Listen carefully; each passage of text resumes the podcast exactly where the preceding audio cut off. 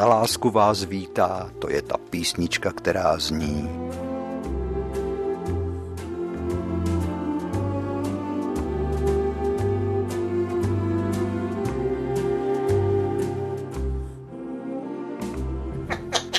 No, Žando, dovol. Co to má znamenat? Co je to za vychování? Vysmívat se nám.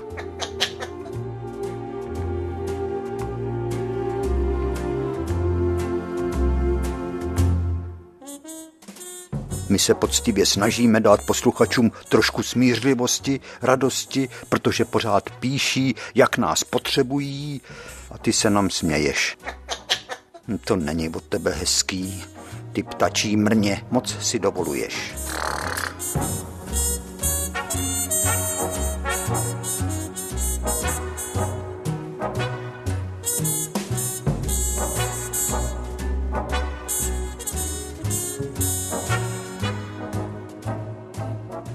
Jseš taková malinká, když si představím třeba to tvoje srdíčko. Můj nehet na palci je větší než to tvoje srdíčko. Mám tě ráda, mám ráda. To se lísáš, viď?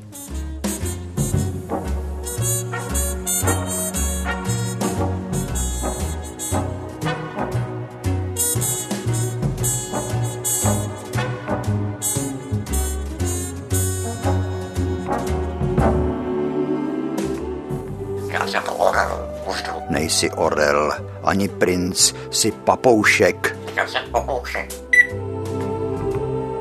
Kecáš, kokol. Ale, ale, ale, ty kecáš. Víš co? S tebou nebudu diskutovat, protože seš demagog. Jak se máš? Já jsem orel. Jdeme pusinku? Diskusí utvrzujeme protivníka v jeho omylech. Tak, to?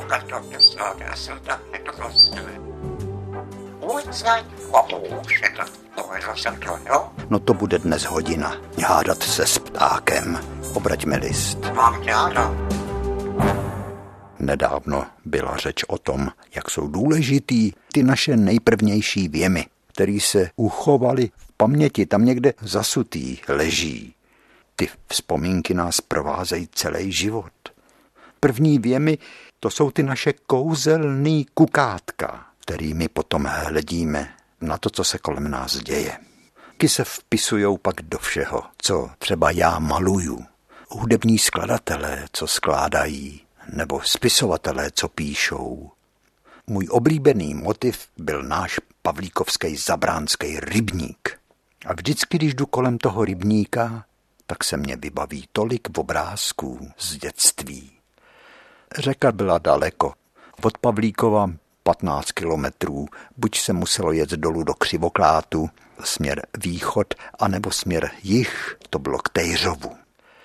Překrásný údolí, tam má Berounka, ale náš zabránský rybník byl hned skoro za rohem našeho domu a tam jsme přinášeli třeba necky, nám maminka pučila. Závodili jsme na neckách a dělali jsme námořní bitvy. Krásný bylo, když vrbičky na jaře začaly pučet a my jsme si z těch silnějších větví dělali píšťalky. No ale teď na podzim v září, kde to všecko je, ty stromy letos tak předčasně sežloutly.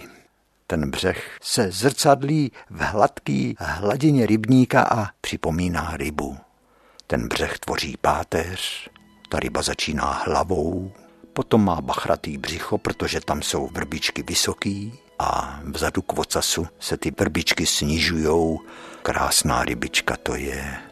A když listí opadá, to zrcadlení keřů připomíná zase rybí kostru. No a ty vrby, zvlášť dvě smuteční vrby, ty to tenkrát viděli. Tenkrát viděli malý drama.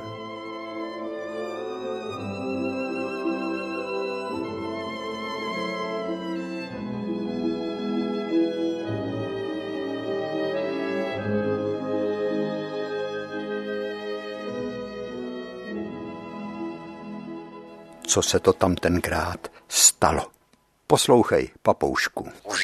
Maminka mě totiž ten příběh tak vyprávěla, tak ho prožívala, že mě téměř vsugerovala pocit a myšlenku, že si všecko pamatuju, i když mě nebyl ani rok.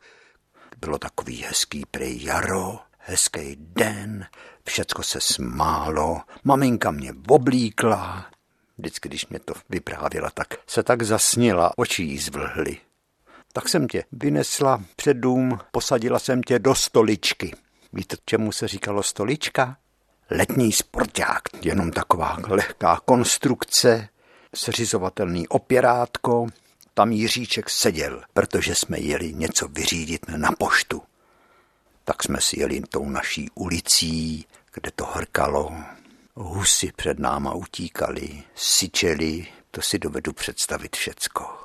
Ženský u rybníka, který tam zrovna koupali husy, říkali, to je Jiříček, ten už se bude brzo ženit, tak to rychle uteče. Maminka se jen smála a asi byla šťastná. Vytočili jsme zatáčku a už jedeme pod lážděný silnici vedoucí kolem rybníka. Na nás se směje řada patníků. Do dneška si lámu hlavu nad tím, kolik těch patníků tam stálo. Vytesaných ze žuly, nabílených bíle svítili. Já si ten rybník a to všecko kolem pamatuju proto, že jsem ho častokrát kreslil a maloval. Ale kolik tam bylo přesně patníků, to nevím. Celá velká řada.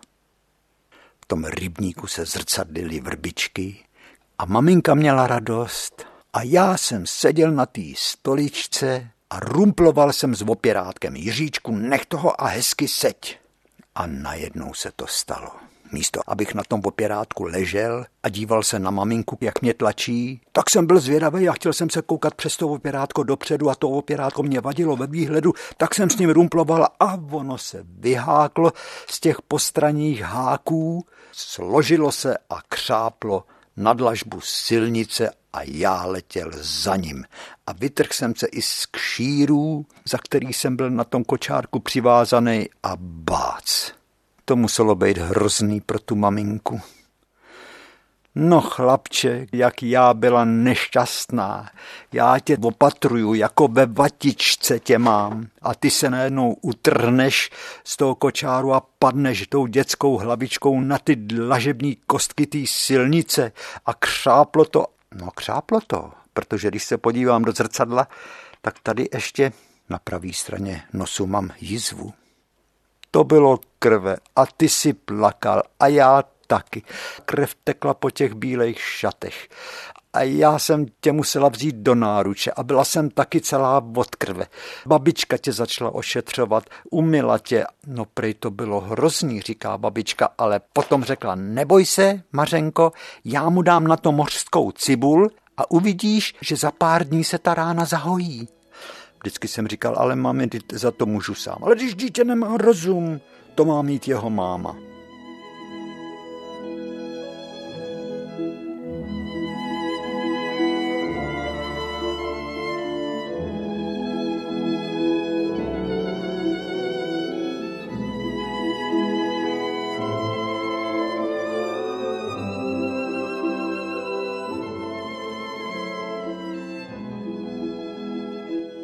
Stačí jenom zavřít oči a už si představuju maminku hezky oblečenou v kostýmu v tmavý sukni, kočárek, na tom bíle oblečený dítě, jak rumpluje s opěrátkem toho kočárku a na hlavu padá na silnici. A řev. A pláč mámy. A babička, byliny, hypermangán. A než se ožení, tak se mu to zahojí. Paměť. V takovým tichým usebrání vám nabídne vzpomínky rychle.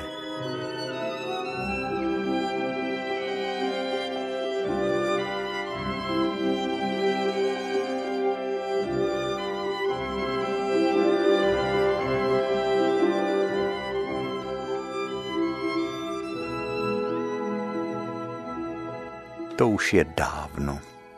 Jak se tenkrát žilo? Dny plynuly v práci, jak by svitlo slunce. No ještě dřív byla tma přece a začali kokrhat kohouti. To už se probouzeli i ty čiperný hospodyně a hospodáři.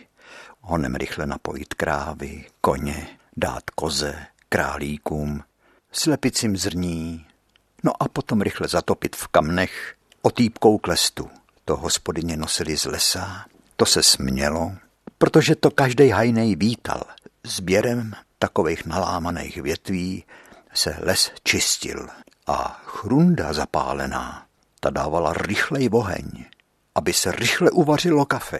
Kafe z cikorky a z upraženého žita ukrojit krajíce chleba, nalámat ten chleba do kafe, kafe bylo sladoučký, chleba se v něm rozpustil, šuměl, když se rozpouštěl.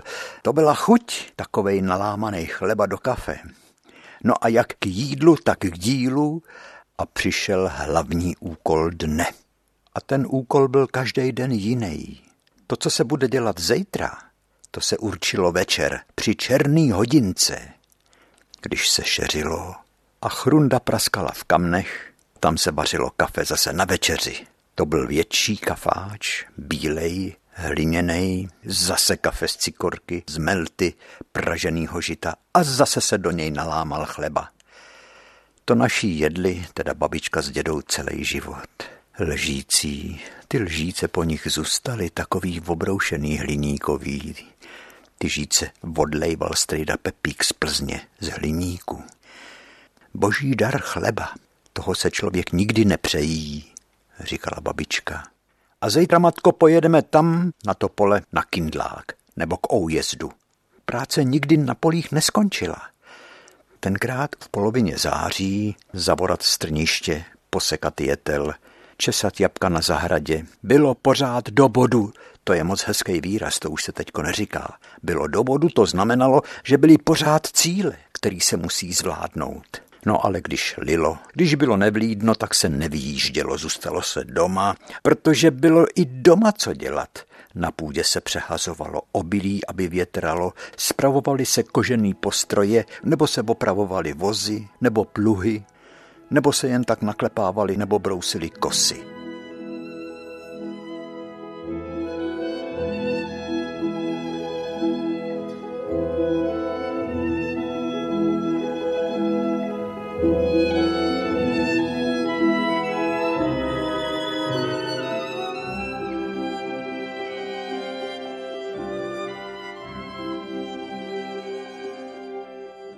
Taky touto dobou babička mila podlahu, protože se blížilo pavlíkovský posvícení. Vápnem takovou hustou vápenou kaší mila podlahu babička. Tu kaši nabrala v karbu na zahrádce. Tam byl vykopaný obdelník. V tom se hasilo vápno. Když se hasilo vápno, koukej mazat, tady nemáš co dělat. Ještě tam spadneš a uvaříš se. Takovej to byl žár, když se hasilo vápno. Babička teda to vápno, tu bílou kaši, dala si ji ležící zednickou, která vždycky v karbu byla. Ten karb byl přikrytý prknama, aby do něj nepadalo listí, protože to vápno, to byla vlastně bělobá, takový jako jogurt.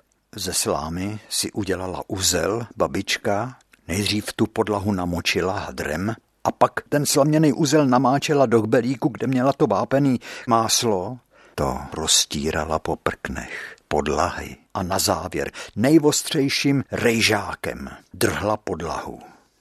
Mokrým hadrem tu špínu stahovala do kbelíku a na kamnech stál hrnec, ve kterým se hřála voda, aby babičku nezábly ruce od studené vody a taky se tou teplou vodou líp ta podlaha drhla.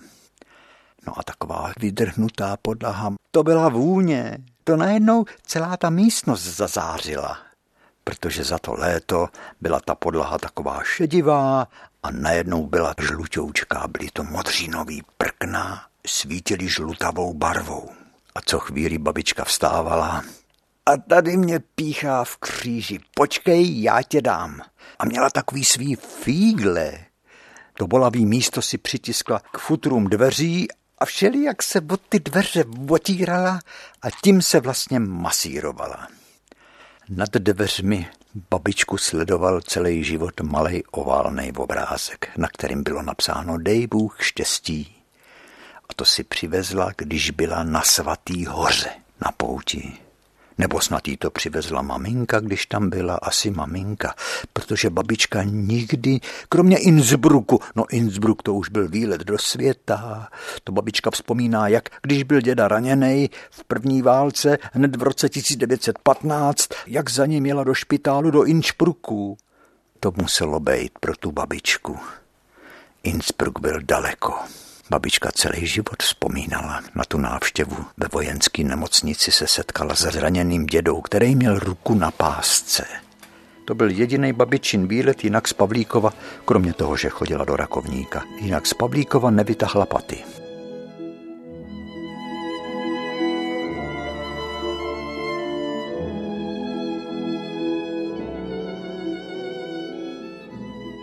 No a když pořád pršelo a podlaha byla vydrhnutá, tak babička šla připravovat sklep, protože do sklepa se za chvilku složí brambory. Sklizeň brambor je před dveřmi. Ty brambory, k bočním vratům vozu se přistrčilo dřevěný koryto. Teď se očouply takový vrátka a ty brambory začaly poskakovat po tom korytě a padaly do sklepa. Přesně to takhle bubnovával pan bubeník Kepard. Když vyhlašoval to, co dává na vědomí pan starosta, taky lidi říkali, že mlátí do toho bubnu, jako když padají brambory. A vedle hromady brambor bude hromada řepy neboli burgánu. To je důležitá součást krmení. No a tam musí být hlavně místo taky pro hromádky jablek.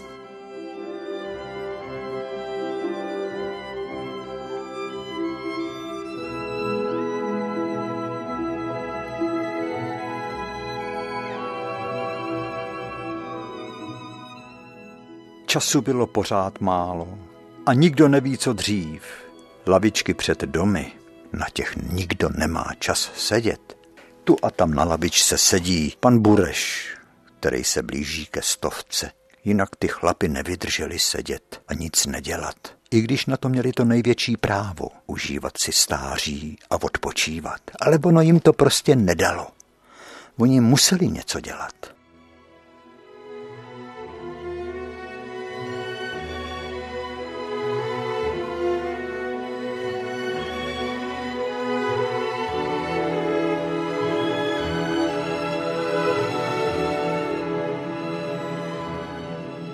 Září. Když se září povede, tak je to krásný měsíc. Příroda voní dozrávajícím ovocem, pole čerstvou orbou.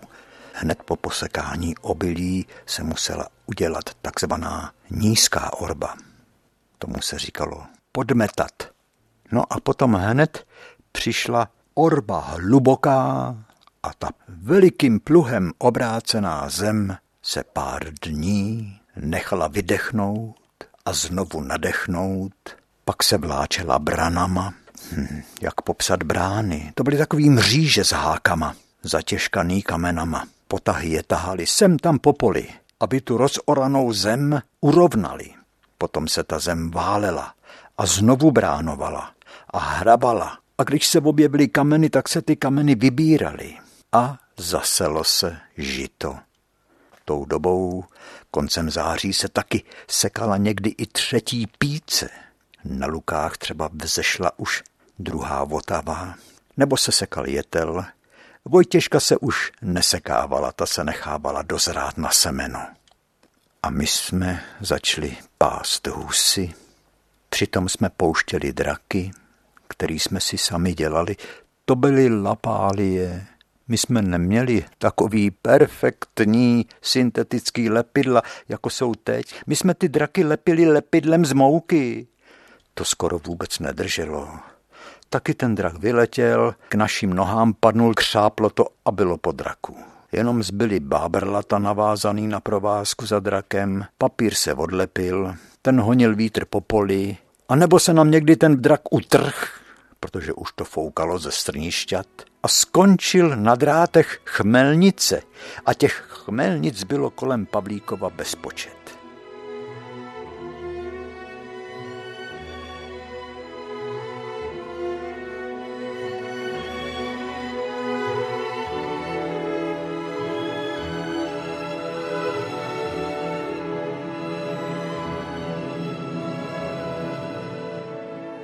Ty chmelnice, ty jsme měli rádi.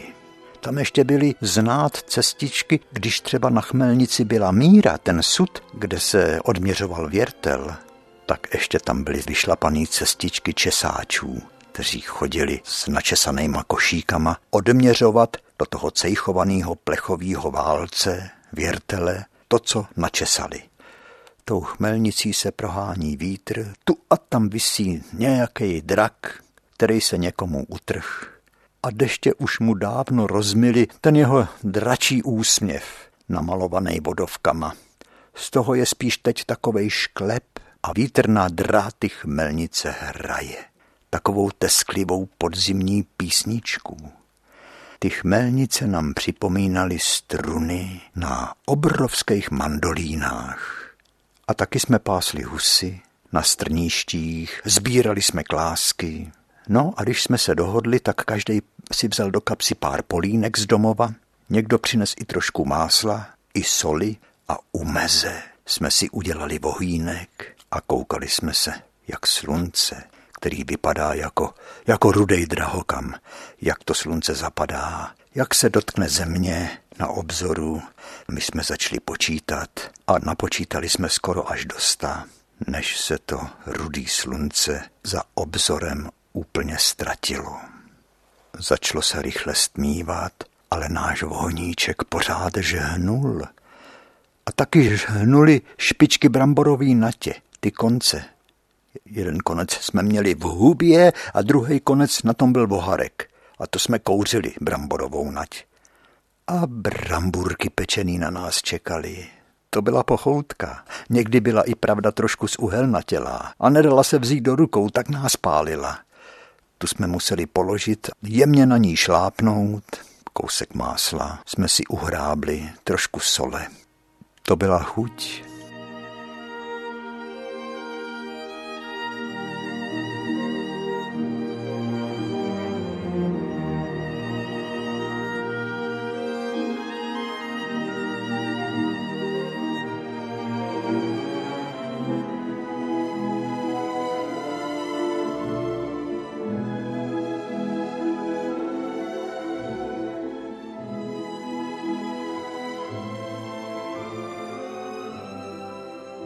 No a o pavlíkovském posvícení vždycky přijížděl na posvícení pan Čermák z Prahy.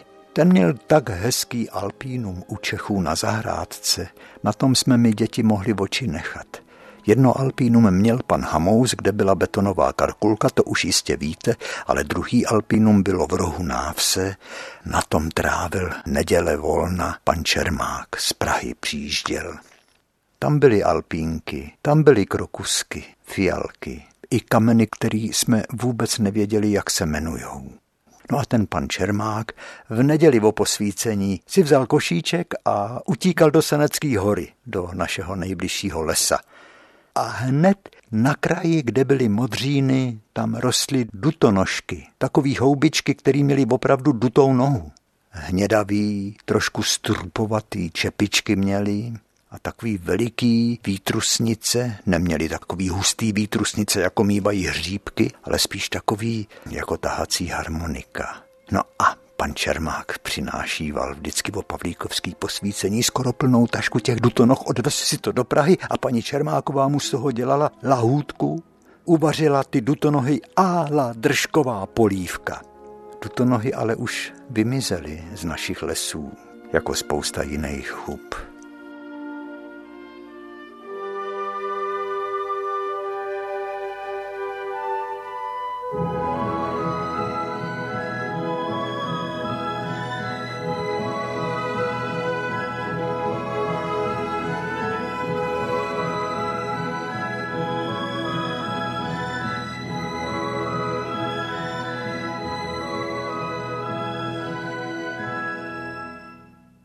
Ale tenkrát koncem září čím voněl Pavlíkov? Voněl těžkou, sladkou vůní sušících se švestek, protože naší ves objímali sady, lemovali jí zahrady a pět sušáren vydechovalo lahodnou švestkovou vůni. Takže my jsme nevěděli, kam dřív jít. Večer to bylo jasný, to jsme chodili pást husy, dělat vohníčky, ale odpoledne, než jsme obešli všech pět sušáren, v každý bylo vedro, v každý byly takový šuplata dřevěný, tam byly takový kanály, kudy proudil teplej vzduch, tam se topilo zásadně ušlechtilým dřevem, švestkovým. A ty švestky v tom teple pukaly, pouštěli sladkou šťávu, která tuhla na bocích těch dřevěných šuplíků a měnila se v karamel. A někdo přidal na tu lísku, kde se sušily švestky i pár jablek a ty jabka dostali tu švestkovou chuť. To bylo tolik dobrot. Jo, v takový sušárně na švestky jsme si připadali jako v cukrárně.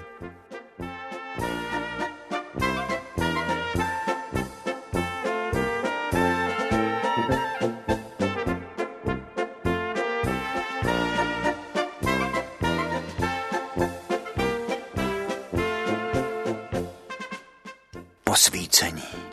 V paměti mám to první posvícení po válce.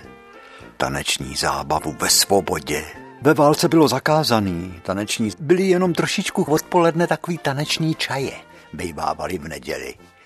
To bylo povolený, ale nějaký večerní velký tancovačky, skoro až do rána, to ne. Takže poprvně po válce, vlastně poprvně v našem životě vidíme najednou to velikánský divadlo, který se před našima očima odehrávalo. Některá děvčata měly i kroj. Hanička Hůlová, Mařenka Jirásková, to byla skupinka holek, kterým to tak slušelo.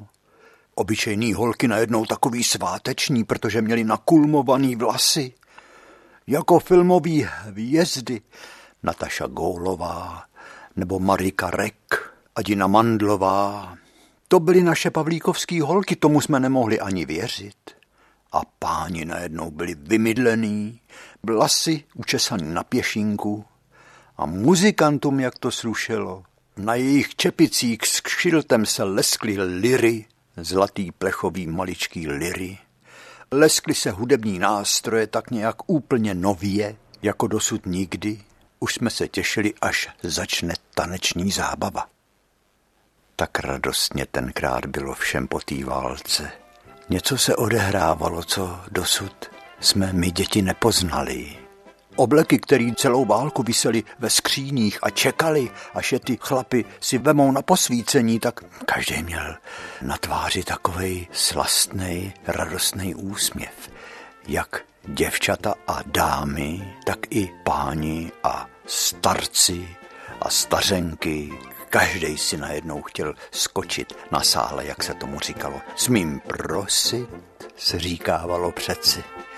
Páni žádali dámy o tanec oslovením smím prosit. Superstar, superstar, Ty superstar taky.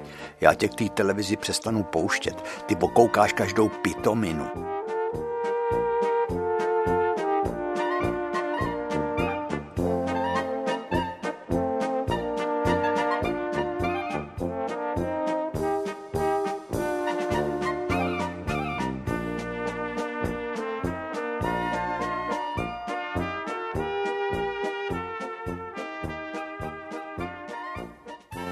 Koncem leta se škubali husy, kterým narostlo péří, tak ty, ty byly chudinky, jako, jako když je někdo voholí nebo no odrbaný, no bříška, to jemný péříčko, co měli ty husičky na bříšku, tak to každá hospodyně tu husu vzala, skřípla jí mezi nohama, zobáky strčila pod paždí, aby ta husa neřvala a teďko z ní škubala to pěkný péří. No to se ty husy třásly, ale to bylo ještě v letě. Stejně jim byla zima, když vlezli do vody rybníka.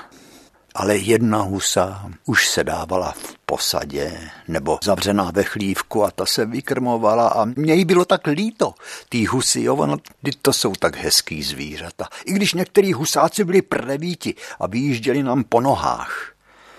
A babička dělala šišky, který sušila na plotně a ty huse ty šišky strkala do krku a taky krmila, aby ta husa měla pěkný sádlo. No a pak, aby ta husa skončila jako husa posvícenská a každý, aby mohl říkat jo, tak to byla bašta.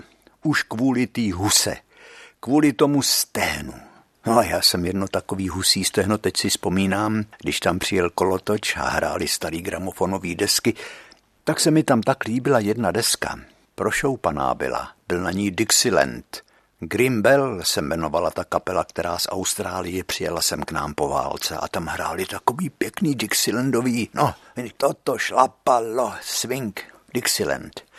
Tak jsem tak dlouho mámil tu desku na tom klukovi od toho kolotoče a on mě tak šponoval tu cenu nejdřív za pitlík koláčů a ne, on si vymyslel, abych mu přines husí stehno ještě k tomu. Představte si, kde vzít husí stehno, když husa má jenom dvě stehna.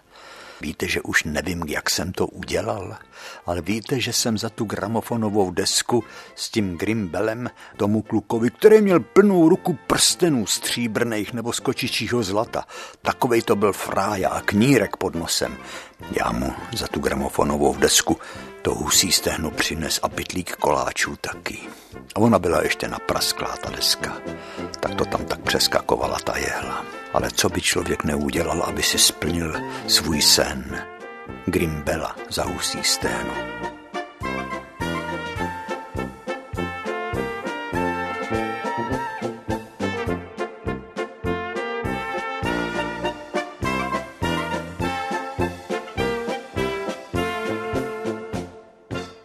Pekli se koláče. Koláčky malý, koláče velký, posvícenský Babička byla mistr, maminka taky.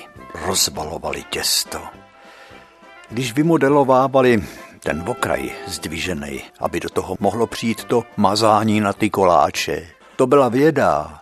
Ale pak to museli být hrnce plný povidel, hrneček s mákem, nastrouhaný jabka, tvaroh. Tvarohový koláče byly mm, moc dobrý. V hrnečku mák, to jsem říkal, drobenka, to byla taková ta mouka, takový ty hrudky sladký mouky. No a jabkový koláč z nastrouhaných, to byla dobrota. Velký koláče, malý koláče, to byl dům plný koláčů, se mi zdálo. To byl celý svět plný koláčů. Děti, když jsme šli ke kolotoči, každý měl v kapse koláč. Totiž ty malý koláče se dali k sobě připlácnout. To potom byla delikatesa veliká. Připlácnout švestkový koláč k makovýmu koláči nebo jabkový koláč k tvarohovému koláči. Jíst to dohromady. No,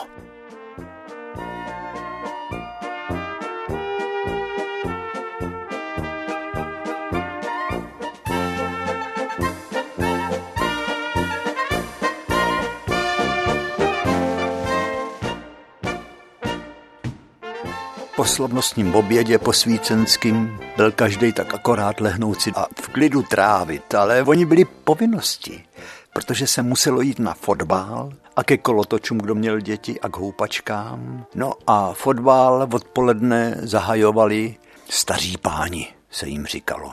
To byli ty fotbalisti, kteří už odrostli. Už neměli takovou ladnou figuru, jako měli dřív. Už před sebou valili pupek a kolikrát bylo slyšet, jak někdo na někoho křičí, hele, ty jsi si doma zapomněl trakař, ne? Abys na něm to tvý břicho mohl líp vozit. Ale po válce to tak nebylo přece jen, to byl ten národ vyhublej, vychudlej, vyhladovělej. Ty pupíky se objevily až pár let po válce. A stejně zápas fotbal starých pánů se nehrál jako fotbal velkých fotbal normální. To byli zkrácený jenom po čtvrt hodinkách a měli toho ty chlapy dost. Každý funěl a potil se, protože kopačky už neměl na nohou snad před válkou. To všecko najednou bylo předválečný. Všecko, i ty brány na hřišti byly předválečný, míč byl předválečný, lavičky kolem fotbalového hřiště a pár hřebíků nových, když se fasovali hřebíky, to bylo na poukaz. Jo, něco takhle opravit, to jedině ze starých vytahaných hřebíků a ty se museli narovnávat. Jako tenkrát ty lidi se museli taky narovnat, zrovna tak jako ty hřebíky. Ta válka ty lidi zvohejbala, ale ta vize té svobody a ten prožitek z té svobody jim zase narovnal páteř. Zase lidi zvihli hlavy, protože se těšili, když budeme makat, tak to za dva roky tady bude jako ve Švýcarech. To si tenkrát lidi po válce říkali, na to si moc dobře pamatujeme.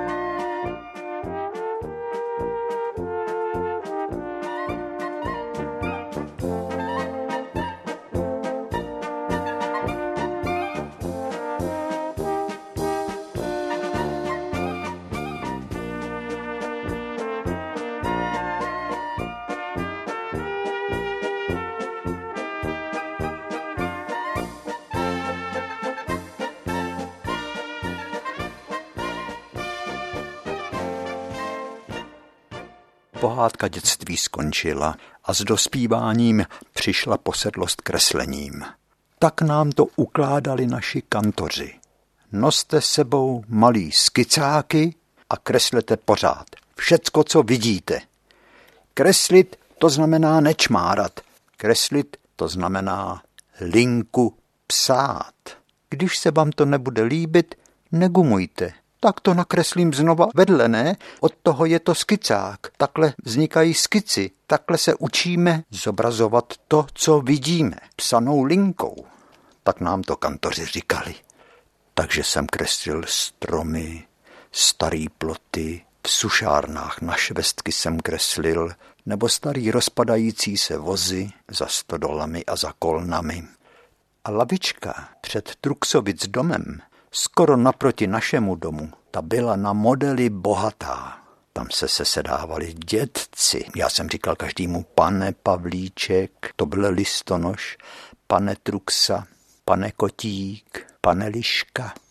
A zjistil jsem, že ta čtveřice těch stárnoucích chlapů si v sobě nese tu dobu, ve který vyrůstali, ve který prožili nejhezčí leta jejich života. Byli úplně jinak oblíkaný. No byli staromódní, no. Košili bez límečku, na košili kšandy od kalhot a pak byla vesta od nějakého starého obleku. Tu vestu měli proto, aby v tom měli cigár, tašku, tabatěrku, prošťuchovačku fajfky, zápalky a hodinky na řetízku, vyklápěcí. Nosili plátěný čepice s barevnými celuloidovými kšilty, štítky. A ten štítek třeba růžovej, zelený, oranžovej, modrej jim zabarvoval celou horní polovinu tváře. Většinou měli malé knírky, ty knírky jim zbyly ještě z dob válečných, kdy se účastnili velikých vojenských bitev první světové války. A nebylo chvíle, když jsem ty dětky kreslil, aby někdo nezavzpomínal na tu dobu toho jejich vojákování, jak říkali. Já je vidím dodnes. No taky je mám všecky nakreslený.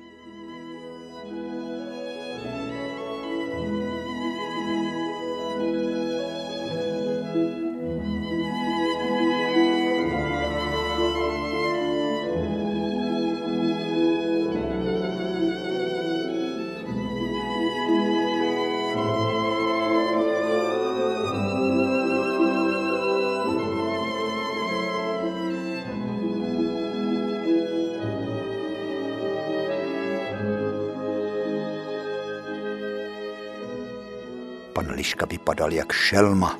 Vyhublej, šlachovitej, pořád měl takovou předkloněnou hlavu. Jako kdyby se chystal někam na někoho skočit. Oči přivřený, pichlavý, ústa, jako kdyby se ta jeho pusa pořád smála. Oči směřovaly šikmo nahoru, koutky úst šikmo dolů. Rty byly stažený, málo mluvil skoro vůbec. Jenom poslouchal a sledoval, co se kolem děje pan Pavlíček, pošťák, pan Listonoš. Ten měl tak dobrácký úsměv, který jej nikdy neopouštěl. Moc nemluvil, jen pořád pokypoval hlavou, aby někoho neurazil, vůbec nikdy neprotestoval, mohlo se hovořit o čemkoliv, tak pan Pavlíček nikdy nebyl proti ničemu. Pan Kotík z obecňáků, vyzáblej, podobně jako pan Liška, taky moc nemluvil. Za tomu ale o to víc odstávaly uši. A kartáč pod nosem měl mohutnej, nejmohutnější, protože vzdálenost mezi nosem a jeho rty byla veliká. Seděl v předklonu, ruce měl na holi a poklidně zíral před sebe. Ale ne úplně do pitoma, to ne, jenom oči jezdili po tom, co právě sledovali. No a náš děda, nevím proč, proč nenosil děda. Měli celou řadu těch brigadírek s tím barevným kšiltem, ale on spíš nosil takovou silnou čepici a někdy, když to foukalo, a to už touhle dobou koncem září se stávalo, tak vypustil z čepice i klapky na uši. Ta jeho levá ochrnutá ruka ležela nehybně na klíně a pravou měl na holi. Pan Truxa, před jehož domem ta lavička stála, byl tvář nejvýraznější. mýval většinou hlavu ze zrácenou, až skoro nepřirozeně vyvoloval oči. Knírek pod nosem měl malinkej a rty pořád našpulený, tu pusu měl pořád pootevřenou, jako kdyby čekal, že právě do ní mu někdo něco dobrýho dá. No a buď se mlčelo, nebo se povídalo. Protože ta válka první světová, ta určila osudy poloviny vesnice. Na pomníku padlejch je 26 men.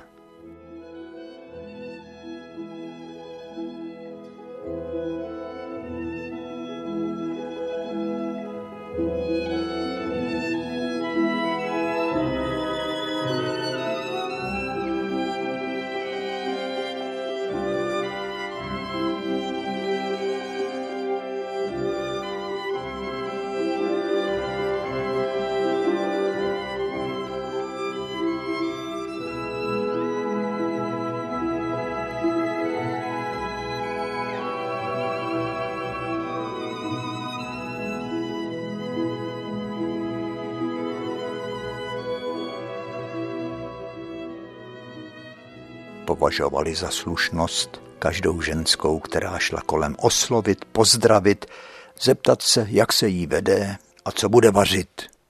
A pak bylo ticho. A o čem jsme si povídali, kde jsme přestali? Jo, Pepa říkal, že ho píchá tady v pravoboku. A rozchodil z toho? Tady voní něco dobrýho. Jo, má Mařka vaří houbovku a peče k ní v dolky. Ty vdolky pečený, jo, sádlem maštěný, ty, když se nalámou do té houbové vomáčky, tak nemusí být vůbec maso. Jo, takovej zlatavý vdolek nalámaný do houbové vomáčky je lepší než, než houbovka s masem. Máš recht. U nás je taky maso jen jednou týdně. V neděli to máme třeba buď kohoutka nebo králíka. Ta má, vaří jako podle jízdního řádu.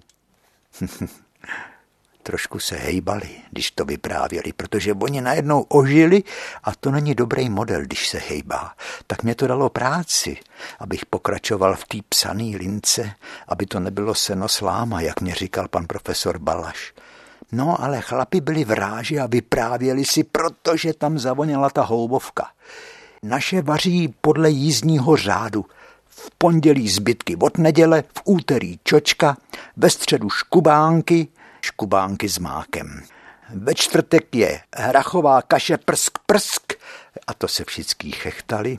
Nebo jsou lívance, nebo jsou sladký dolky. V pátek bezmasej den, jako kdyby ty ostatní byli masitý. Jo, ale to máme hrách se zelím, syrový zelí, taky máte ještě zelí, no, když máme zelí už nový, letošní, to je, panečku, zelíčko s hráškem, to si dáváme, jak prej je to zdravý. No a v sobotu jsou ztracený vejce v Koprovce nebo rajská. Já jsem polívkovej, ono se říká polívka je grunt, maso je špunt. Já jsem polívkovej, já taky, říkal každý. To jsme všichni. Polívka s kapáním, polívka klovka, polívka mlíčná, polívka chlebová, polívka bramboračka, potý se můžu utlouct, nebo zelňačka, to je královna polívek a už je slyšet, jak zvoní hodiny na štítě pošty poledne. Pan Truxa sahnul do kapsičky, vyndal hodinky, cibule, jdou přesně, podívejte, přesně dvanáct, tak pánové, dobrou chuť.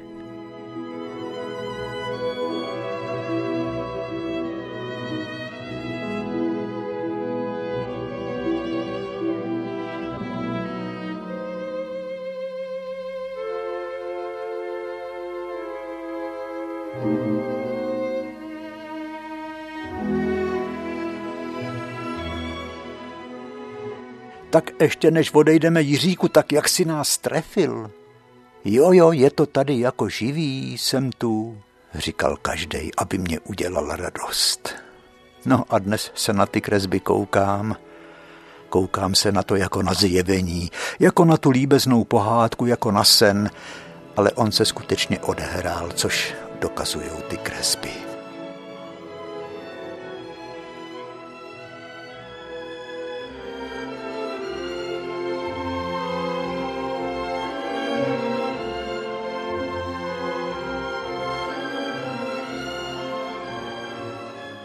To září, který vyvrcholilo posvícením, bylo vlastně takovým krátkým vydechnutím, krátkým nabráním sil mezi tou letní dřinou, kdy každý nevěděl, kam dřív skočit, jak říkala babička, to byl švic, sena, votavy, chmele, jabka na zahradě, žně, mlácení. No a ještě po posvícení, po tom krátkým oddechu, čekala ta poslední dřina, brambory, krmná řepa neboli burgán. Jo, aby přišly dušičky, pak Vánoce, pak Silvestr, tam si taky lidi oddychli a vyblbnuli se.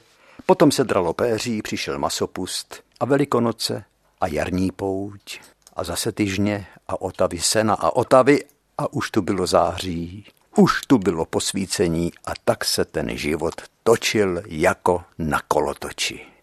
A to posvícení to byl takový střed toho života v Pavlíkově. Na to přijíždívali lidi až zdaleka příbuzný, hlavně ze severu, kam se zase po válce mohli vrátit, když byli vyhnáni ze Sudet.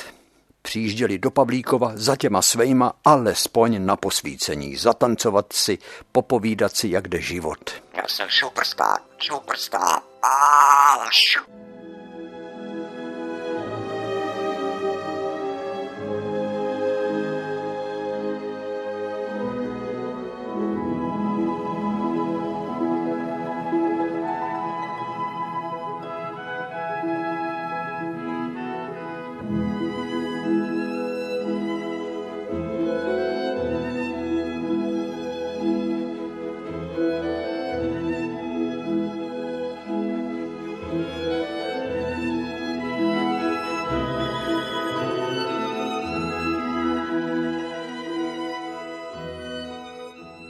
I pěkná bejvá v Pavlíkově teď pěkná, protože mladá generace si tradice nechce nechat vzít. Jenomže bohužel už ty dětkové, který tenkrát posedávali na těch lavičkách, jak jsem je kreslívával, ty už jsou buví kde. Ty už se všichni na to koukají, na to, co my tady podnikáme, tak se na to koukají od někud tamhle z toho bílého obláčku. A myslí si, to jsou pitominy, co tady vyvádějí. To si určitě myslí. Superstar, superstar, superstar. Dej pokoj, já tě nebudu k té televizi brát, každou blbost okoukáš.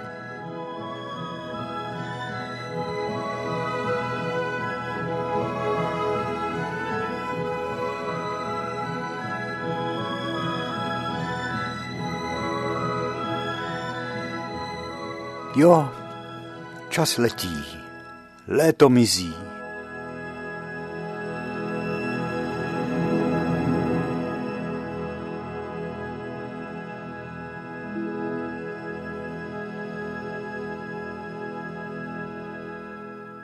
Jo, ty, superstar, pozdravuje tě, mám tady dopis.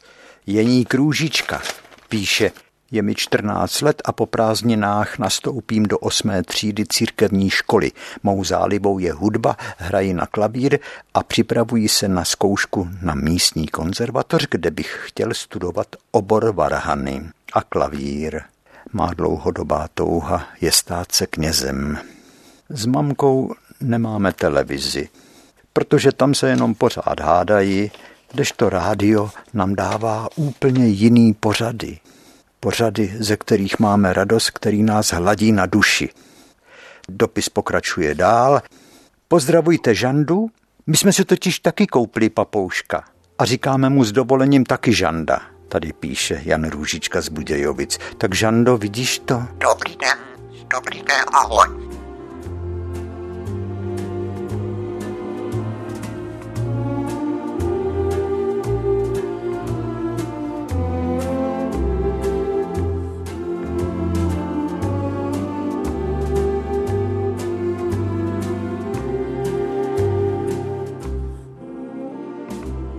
Dnes skončíme tedy naše vyprávění.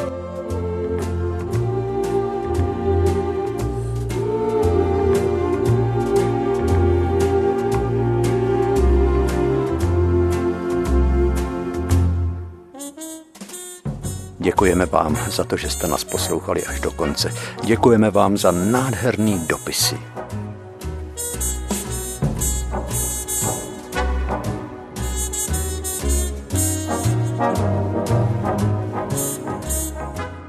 Opatrujte se, abychom se mohli setkat u našeho pořadu příště.